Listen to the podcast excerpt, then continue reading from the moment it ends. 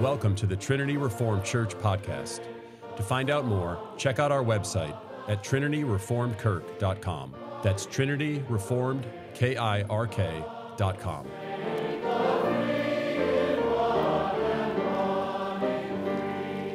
Avoiding the guilt trap. The wholesale rejection of objective guilt as a moral category is one reason the world today is easily manipulated. The enemy tries to manipulate the church by creating a narrative of perpetual guilt.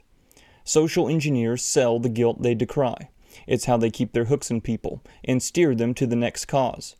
If people are perpetually guilty of racism, then their coping mechanism is marching at the next race rally, dutifully making penance by releasing properly timed galvanic shrieks. The expanding list of reasons people should feel guilty colonialism, statistical inequalities, Ukraine, privilege, global warming demands a restless conscience applied to the peer reviewed values of the latest ideology. In truth, this sort of pagan neurosis cannot cure guilt. If anything, perpetual guilt's cannibalizing appetite, coupled with secularism's scanty subsistence strategies of escaping guilt, drives the human conscience to lachrymose psychosis. People today, especially young people who have attended college, carry around an immense and progressive burden of guilt that they desperately want to discharge. The manipulation of the guilty can be traced to the cultural loss of the gospel and the loss of a clear, censorious dictate from heaven. The perpetual guilt cycle promoted by fashionable teachers gets the hooks into the human yearning for moral justification. Guilt always manifests, which is why the tragic farce of fiendish ideologies will continue to manipulate the guilty. Guilt can be both subjective and objective. It is subjective in the sense that a person can feel moral disappointment, and they can feel it to differing degrees. The conscience is one of the organs of ethical knowledge given by God to quicken the discernment of good and evil. The conscience is the source of the feeling of guilt, but the conscience is fallible and can be seared. So it must be trained by something external to human personhood. This means that guilt is also objective in the sense that even if a person doesn't feel guilty, they can be guilty. And this guilt is objectively measured by the standard of God's Word. One way to resist the hollow murmuring of guilt is to decry the common secular strategies for dealing with guilt. So consider four of the secular strategies for dealing with guilt. Strategy number one try to become the victim. Rahav Gabay and her colleagues at Tel Aviv University have identified a personality trait they call interpersonal victimhood. Since moral credit is ascribed to victims, people want to identify with the trauma of victims and claim it as their own. In the secular schema, the fastest way to affirm innocence is to escape moral responsibility. Appropriating a victim's suffering shifts the moral weight of sin to achieve innocence. Victim status is coveted because victims aren't thought responsible for their situation. And if the victim isn't responsible, that means the victimizer is responsible. Identifying with the victim is the surest way to put distance between yourself and guilt. This strategy is not as new as you think. Before his conversion to Christ, St. Augustine joined with the Manichees to assuage his guilt. They depicted both God and man as victims of evil powers. But for Augustine, this increased his dissatisfaction because it diminished human agency, personhood, and the potential for salvation. When there aren't any apparent victims to claim, individuals transform into victims of their situation. Seeking refuge from culpability for their missteps, they strive to persuade themselves that they are captives ensnared by their limitations.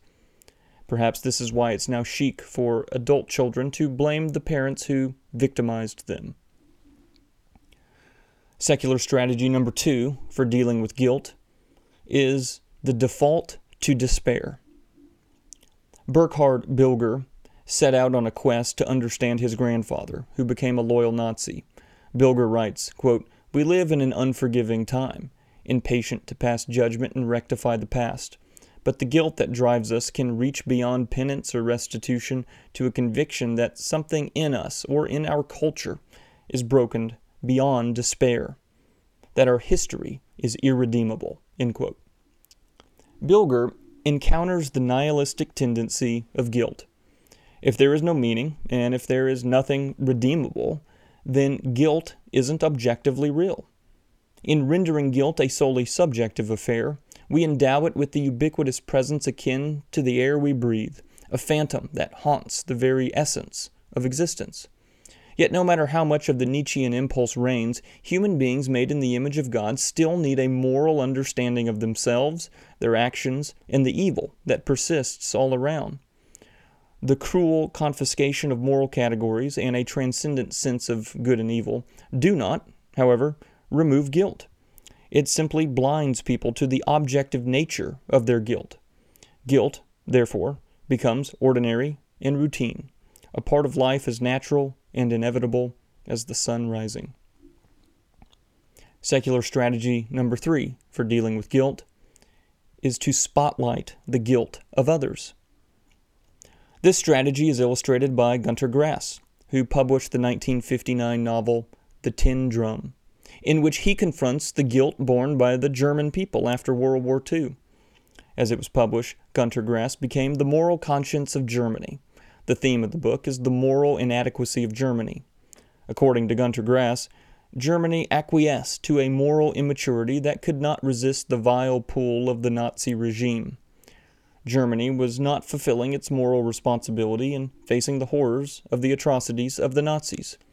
Even ordinary Germans were complicit because they did not properly acknowledge their guilt. Grass received the Nobel Prize. The sleight of hand was that by pointing the finger at Germany, Grass no longer shared in the collective guilt of the nation. But the attempt to evade guilt didn't work. As it turns out, shifting guilt to others doesn't alleviate the guilt. In 2006, Grass admitted that after voluntarily joining the German military as a 15 year old in 1943, he was drafted in 1944 into a Nazi Waffen SS division. The new confession, which contradicted his former account, came as a run up to the German publication of his autobiographical book, Peeling the Onion. Gunter Grass said in an interview, quote, What I accepted with the stupid pride of youth, I wanted to conceal after the war out of a recurrent sense of shame. But the burden remained, and no one could alleviate it. I did everything I was ordered to do without a second thought. Secular strategy number four for dealing with guilt is to convince yourself you are a nice person. You don't have to pretend you are perfect to convince yourself you're a nice person. You just have to interpret all of your motivations with the very best of intentions, which means you aren't blameworthy. The strategy of niceness becomes perilous in execution when you've done something undeniably rotten in public, no less. It can't be concealed. It's painfully clear to all that you are guilty. Now, in a state of anthropological whiplash, what are you supposed to do with the guilt? Some rationalize it over and over in their head until they prove themselves good. They say, In traffic, I'm always waving people in. I hold the door for people. I don't tell the boss what I really think about him. Others suffer a crushing case of acute guilt paroxysm, which, in the secular ruse, is remedied by psychologizing the guilt into a sickness. The medicalization of guilt means you need help from a professional, a therapist who, for $30 an hour, is available anytime guilt threatens to take away self love. All these ways of coping with guilt are reminders that if guilt is only subjective, the removal of guilt is only subjective. This Freudian view of irrevocable guilt means you have to trick yourself. You have to manage the guilt. If guilt is entirely subjective, then it is an inescapable part of human existence. The gospel of Jesus Christ locates forgiveness as the chief antidote to the blot of guilt. This begins with the character of God, who has mercy upon whom he will the moral prestige of God is tied in part to his vast capacity for forgiveness. The Old Testament teaches that sin must be paid for by the shedding of blood, Leviticus 16 and 17. The New Testament connects the forgiveness of sin to the vicarious death of Jesus Christ. Forgiveness is freely offered to all who trust Jesus as Lord and Savior. In Christ, forgiveness doesn't erase justice. Rather, by hearing the guilt of sin, Christ absorbs all the legitimate claims of punishment God has toward sinners. Christ affirms justice in the act of forgiveness. Consider the familiar words of 2 Corinthians chapter 5, verse 21. For our sake he made him to be sin who knew no sin, so that in him we might become the righteousness of God. How do we become the righteousness of God? Well, Christ bore the punishment of sinners by identifying with the guilt of sinners. The Old Testament meaning of the phrase to be made sin, that is, to be made hamartia, refers to a sin offering. Paul is alluding to Isaiah chapter 53, verse 10, where the suffering servant is made an offering for guilt. So for Christ to be sin is for Christ to be made a guilt offering, even though he was not guilty of sin. Isaiah 52:15 says that the suffering servant will sprinkle many nations to redeem his people. Sprinkling for sin offerings is the act that ransoms people from guilt. The resurrection of Christ vindicates him as the truly innocent one, the truly not guilty one. While the saints were guilty, they are vindicated by Christ's work, which declares them not guilty. Forgiveness doesn't end with the divine human relationship. In the face of fragile human relationships, forgiveness multiplies the divine regard for humanity. The higher ground of transcendent forgiveness is the foundation for human relationships. The self help guru agrees that forgiveness is necessary for human relationships, but for him, forgiveness is about the emotional well being of the forgiver. Forgiveness in this swindle is about self help and doesn't comprise genuine moral issues or anything that is metaphysically consequential. But Christ taught that those who forgive their brother imitate the God who forgives and those who don't forgive their brother reveal they never tasted the forgiveness of God. In conclusion, objective guilt means objective salvation. The ultimate deprivation of the secular guilt reduction strategies is they rob people of receiving the guilt removing grace of God. Since God's grace removes guilt, grace doesn't come after the guilt is gone. Romans 5 8, while we were still sinners, Christ died for us. Christ's death and resurrection aren't about enhancing your guilt, but removing it. God's gifts are irrevocable, not man's guilt. John Calvin says, quote, We are received by God into grace on the condition that whatever penalties we deserve, He remits by pardoning our guilt. End quote. Or, as the Apostle Paul says in Romans 8 1, there is therefore now no condemnation for those who are in Christ Jesus. By faith in Jesus, you are made new, and that newness entails not guilty. Human beings are moral creatures. All people know a guilt that they cannot resolve on their own. There is no salvation in a political candidate, a novel, a preacher, or a celebrity. And there is no salvation in these secular strategies for removing guilt.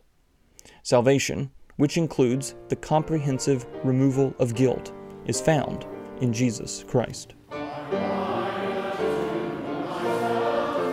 Thanks for listening. To find out more, check out our website at trinityreformedkirk.com. That's trinityreformedkirk.com.